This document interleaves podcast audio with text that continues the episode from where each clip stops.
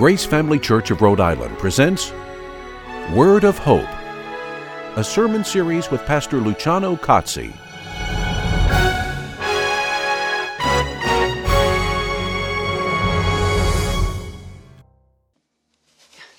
Who do you think prepared the Last Supper? Look, bread, it's easy enough. It's flour, water, a little salt, herbs if you want more flavor. Normally you'd add yeast, but not at Passover. No, at Passover we cannot wait for the bread to rise. Our deliverance from Pharaoh is at hand. So the story goes. Passover is always the same. We eat the bread, we drink the wine, there's lamb, bitter herbs. We remember our deliverance and our coming deliverance. Next year in Jerusalem, we always say, Messiah will come. It's always the same. But sometimes it, it seems so far away, so complicated. But this year, things were, well, two men followed our servant home from fetching water. They were wanting a place to celebrate Passover with their rabbi, and my husband and I, we had an extra room. So I baked the unleavened bread, and I delivered it when they arrived. The rabbi graciously introduced himself, and a horde of 12 men followed him into our upper room. Heard about this rabbi. Wild tales of healing blind men, raising the dead, and walking on water. So naturally, I stood outside the, the door and I peeked around the corner. And that is when he turned it all upside down. You see, the person who sits at the head of the table isn't supposed to get up and wash other people's feet. But this rabbi, he was moving from man to man, washing each of their dirty feet. Well, I pulled back before I was seen, but still, I listened. I stayed and listened. His words were sure, kind,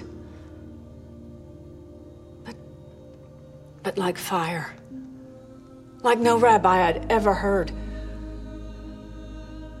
If you see me, then you see the Father, he said. He also said that he would be broken for them. He talked of the new covenant and being children rather than orphans. And as the bread was passed, the unleavened bread of deliverance, he said, I am the living bread.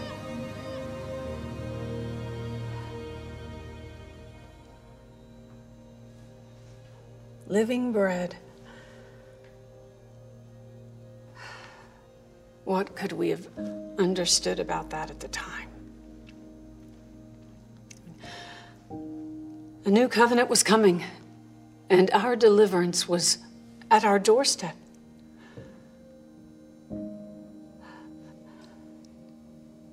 Little did we know that our entire world was about to be turned upside down.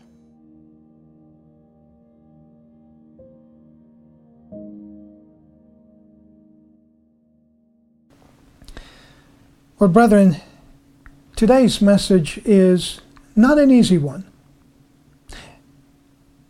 The topic was controversial and offensive in the days of Jesus, and in many ways it continues to be so even today. And it was all about a seemingly cryptic statement that Jesus made that we have to eat his flesh and drink his blood. Sounds very strange, sounds quite cryptic. And taken out of context, this makes no sense whatsoever. But once we understand it, it calls us to participate in the very nature of God and to live in Him. And it is important because, as Jesus Himself stated, our eternal life actually depends on it. But let's read about it in John chapter 6, beginning with verse 51. I am the living bread that came down out of heaven. If anyone eats of this bread, he will live forever. And the bread also which I will give for the life of the world is my flesh. Then the Jews began to argue with one another, saying, How can this man give us his flesh to eat? So Jesus said to them, Truly, truly I say to you, unless you eat the flesh of the Son of Man and drink his blood, you have no life in yourselves. He who eats my flesh and drinks my blood has eternal life, and I will raise him up on the last day. For my flesh is true food, and my blood is true drink. He who eats my flesh and drinks my blood abides in me, and I in him. As a living Father sent me, and I live because of the Father, so he who eats me, he also will live because of me. This is the bread which came down out of heaven, not as the fathers ate and died. He who eats this bread will live forever. I, I don't need to tell you that these statements can sound quite difficult to understand, and I don't need to tell you that scholars have argued and debated about the meaning of these for a long time. Jesus' words have been hard to understand from the beginning. And in fact, they caused quite a reaction in the Jews. Notice verse 52. Then the Jews began to argue with one another, saying, How can this man give us his flesh to eat? You see, the Jews could not grasp what he stated, its meaning, because they looked at it literally, physically, and found his statements not just preposterous, but offensive. In fact, it was at that time that many people stopped following Jesus after these comments, after they heard this, and after probably they heard the discussion, the arguments between the Jews. But what did Jesus really say? What did it mean? First, to understand it, first we need to look at the background. And we find the background in verses 47 to 50 of the same chapter. Truly, truly I say to you, he who believes has eternal life. I am the bread of life. Your fathers ate the manna in the wilderness and they died. This is the bread which comes down out of heaven, so that no so that one may eat of it and not die. So we must start from a context of what he was stating. And the context is given in reference to the Israelites in the wilderness at the time, of the Exodus, when God provided for them by giving them manna to eat, also referred to as the bread from heaven. However, manna was only a symbol. It was a type of God's ultimate provision for our spiritual and eternal life. Those people back in those days who ate the manna died. It was only a symbol. However, those who partake of the spiritual bread from heaven, the reality that was symbolized by the manna, Jesus made it clear they will not die. Now, to fully understand these statements, we also need to understand the way the Scriptures uses the action of eating as an imagery, meaning sometimes it's used as a metaphor, sometimes as a parable, but it is used as an imagery to point to an important spiritual meaning that goes beyond the act itself.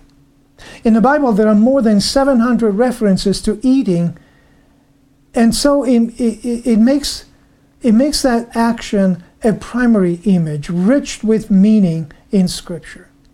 It is a constant reminder of the need of our physical existence in the world.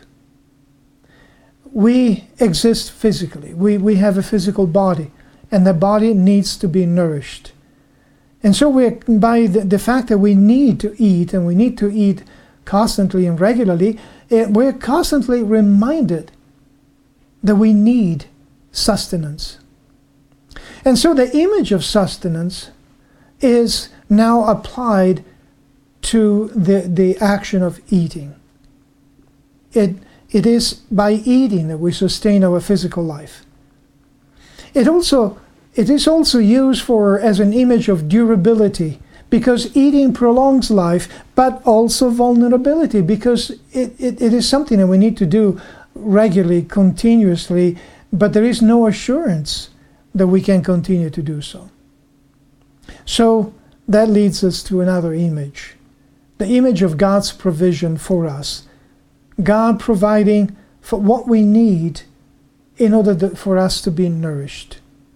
It reminds us of our total dependence on God, as it did for the Israelites in the desert who had no food to eat, and the God provided the manna so that they were completely, totally dependent on God and what God provided. And as is written in Deuteronomy chapter 29, God provided that and did that that they may know that I am the Lord your God, he said. So the purpose of that provision was to teach the Israelites that God was their Lord, their God. Now, that, another aspect of the image of eating is the social meaning of a shared meal. The meaning was one of mutual fellowship and trust.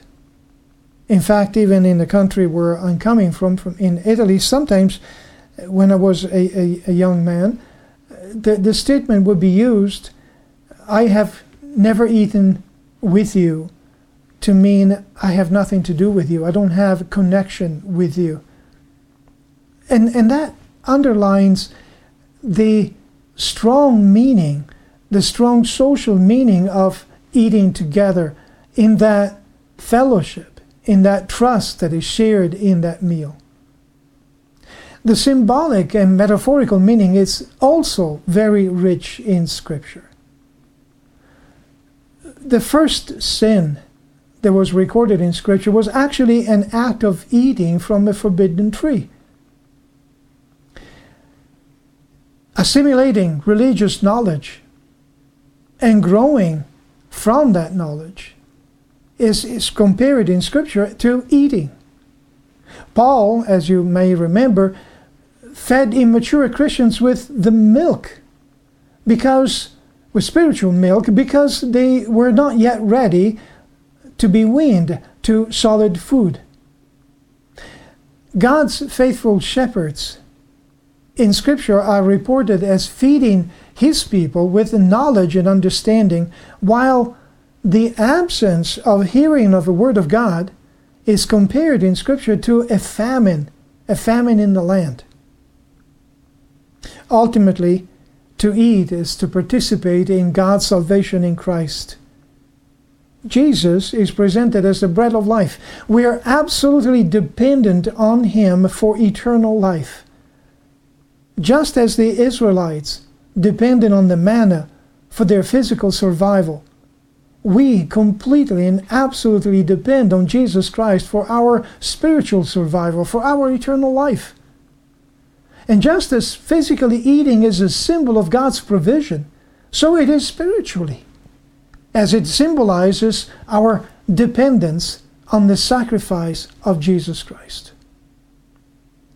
He is our spiritual nourishment, our sustenance, our sorts of, source of life, God's provision for true and everlasting life that is actually impossible without Him. But let's understand exactly what Jesus said and what He meant. Knowing this background, we should now be able to understand it. Verse 51 I am the living bread that came out down out of heaven. If anyone eats of this bread, he will live forever, and the bread also which I will give for the life of the world is my flesh. Looking at this from a perspective of scriptural imagery, we understand that to mean that Jesus Christ is a fulfillment of the symbol of a manna. He is the true bread from heaven. And partaking of him means to be at one with him, to participate not just in what he does, but also in who he is. Our calling is not a calling to just a new behavior or a different behavior, but to a new life, a new birth, a new identity. And it is all found in him, in our Lord and Savior Jesus Christ. Just as we depend on physical bread for our physical life, so we depend on Jesus Christ for our spiritual life. But, brethren, just looking at a loaf of bread would hardly satisfy our hunger, wouldn't it? Can you imagine being at the table hungry and there's a loaf of bread before you? And you just look at the loaf of bread expecting for that to satisfy your hunger. It doesn't work that way, does it? We actually need to partake of it. We need to eat that bread to regain our energies and to continue to live. Likewise, merely knowing about Jesus will not satisfy our spiritual hunger. Only a person, a personal communion with Him will satisfy that. It is a matter of existence. We either exist in Him or we're spiritually dead. For He is the very source of our life and our Redeemer. It, so it is a calling to participate in His life, in His nature, in His love, in His ministry. And then, when all is said and done, to participate in His very kingdom as well. Now, the Jews did not understand. They did not understand because they only looked at the physical. So, brethren, let us not make the same mistake. As we look at these words and understand these words, let's not, let us not just look at what might be a physical meaning of what Jesus said because it won't make any sense. We need to understand it in terms of imagery and we need to understand it in the way that it was intended. Let's look now at verses 53 to 55. So Jesus said to them, Truly, truly I say to you, unless you eat the flesh of the Son of Man and drink his blood, you have no life in yourselves. He who eats my flesh and drinks my blood has eternal life, and I will raise him up on the last day. For my flesh is true food, and my blood is true drink. Now, it is not difficult to understand the reference to the cross here. Jesus was going to be crucified. He knew that. And eventually he will give his flesh and pour his blood for us, for our redemption, for our salvation. But what does it mean, that strange statement? What does it mean that we have to eat of it? Once again, we must look at it not physically, but spiritually. And the imagery then will, will make sense. To eat of it, to partake of it, means first of all to believe that the sacrifice of Jesus Christ was for our salvation. He is our Savior, He is Messiah. But belief alone is not enough. The imagery of eating goes further, and it points us to a deep, a profound fellowship, and to our ultimate and absolute dependence on Jesus Christ, the Son of God. His sacrifice was for us. The reason we even have a chance at eternal life, it's, it's in Him. He is our life. And we can only live in Him who is the source of all life. Just as physically we depend on bread, and the Israelites learned through the experience of the in the wilderness of the manna the manna that was given for their very survival. So, spiritually, in a similar way, spiritually, we can only survive in Jesus Christ. And that is made possible by His sacrifice. His body and blood offered for us on the cross. To partake of the cross, then, means to die to ourselves in order to be alive in Christ. He is indeed our true sustenance. It is in Him that we find our very being because He is all in all. Verse 56 He who eats my flesh and drinks my blood abides in me, and I in him. Notice that Jesus was not talking about physical symbols here. Not even the symbol of the Eucharist or, or communion, as it's generally called. He was talking about what is defined as coherence, our mutual indwelling in one another. We in Him, He in us. It is an image of profound fellowship. He is the very essence of our being. And He goes much, much further than just a mere act. Verse 57 As the living Father sent me, and I live because of the Father, so he who eats me, he also will live because of me. If, if that is not quite clear enough as yet, Jesus added an additional point to his statement that should make it clear. And the point is that we are to abide in Christ and live in Him as He abides in the Father and lives in the Father. It is a oneness that transcends our mere actions. It involves who we really are at the core. Jesus Christ lives in the Father, the Father lives in Him. He was totally dependent on the Father. Similarly, we live in Jesus Christ and Christ lives in us. And we're also totally dependent on Him. So to eat Him means to fully accept and actually live this reality, to find our sustenance and our very being in Him. Verse 58 This this is the bread which came down out of heaven, not as the fathers ate and died he who eats this bread will live forever. And that is what the manna in the wilderness at the time of the Exodus pointed to. He pointed, it pointed to Messiah, the true bread from heaven. You see, Messiah is the bread from heaven, and similarly, the, the way the, the manna kept the Israelite physically alive,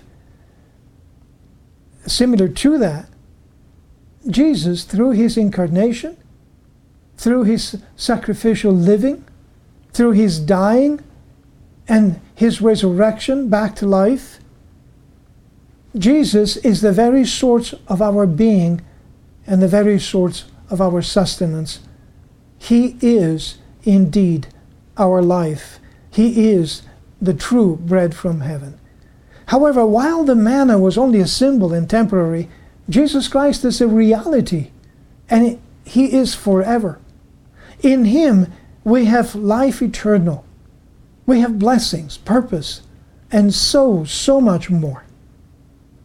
So the question remains now that we understand these statements a little better, we need to ask ourselves how real is Jesus in our lives? Is He our true sustenance? Is our relationship with Him empowered by the Holy Spirit or just a head knowledge? Are we just looking at the bread from heaven and not partaking of it? Are we truly dead to our passions and, and to our wants to be alive in Him? Do we actually thirst and hunger for His presence in our life? You see, it is not a matter of doing more or less, as much as it is a matter of being. And it is important. For Jesus himself stated that our eternal life depends on that. So, brethren, if you are uncertain about it, if you're not quite sure about it. If you have questions or doubts on this regard, whether your life is truly in Christ and whether you find your very being in Him, whether you hunger and thirst for His presence in, in, in, your life, whether your relationship with Him is truly empowered by the Holy Spirit or, or just a head knowledge. If you have doubts or questions, please contact us because we're here to help. But let us be truly children of God. Let us be who we are, who we are declared to be in Christ, because He indeed is our source of life. He is all in all. He is the very core of our being. God bless you. Dear friends, now we are children of God, and what we will be has not yet been made known. But we know that when He appears, we shall be like Him for we shall see him as he is. No eye has seen, no ear has heard, no mind has conceived what God has prepared for those who love him, but has revealed it to us by his Spirit. For the Spirit searches all things, even the deep things of God. In the presence of God and of Christ Jesus, who will judge the living and the dead, and in view of his appearing and his kingdom, I give you this charge. Preach the word, be prepared in season and out of season, correct, rebuke, and encourage with great patience and careful instruction.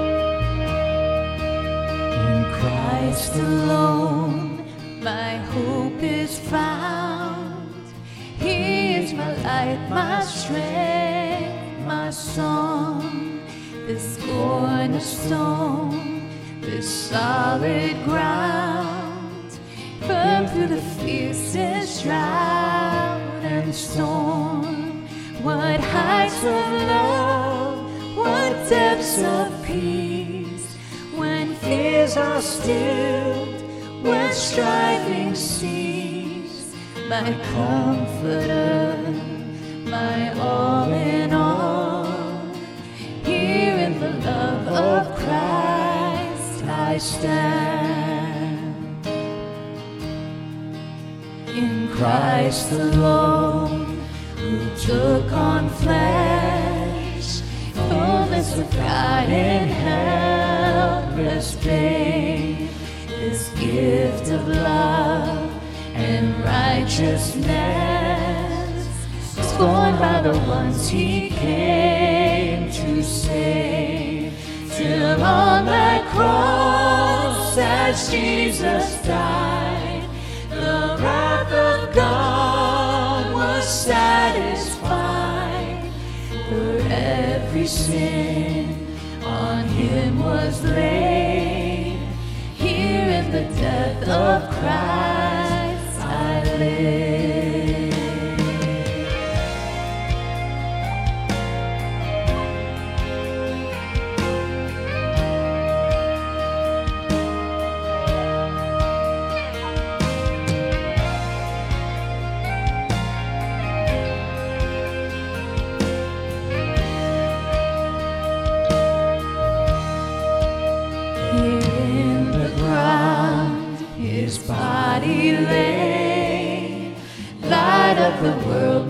Darkness slain, then bursting forth in glorious day.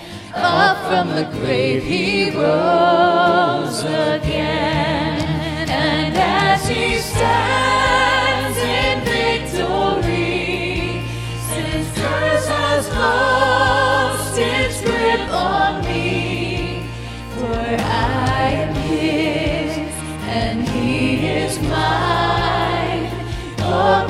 precious blood of Christ.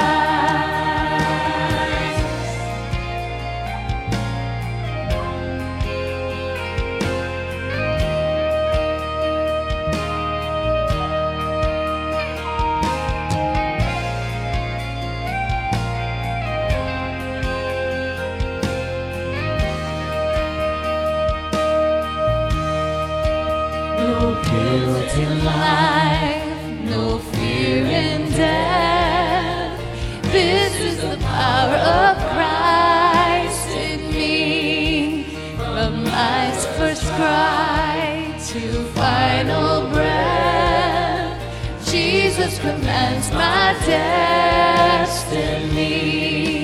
No power of hell, no scheme of man can ever pluck me from his hands till he returns or calls me home. Here in the power of Christ I'll stand.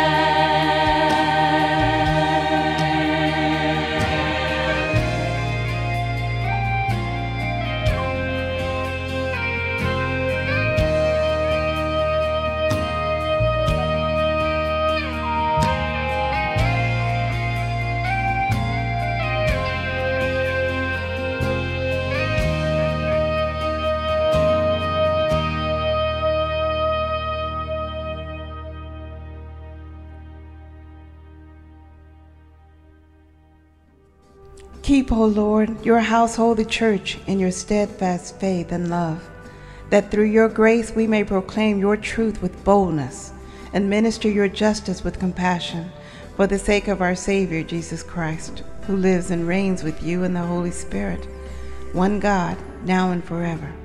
Amen.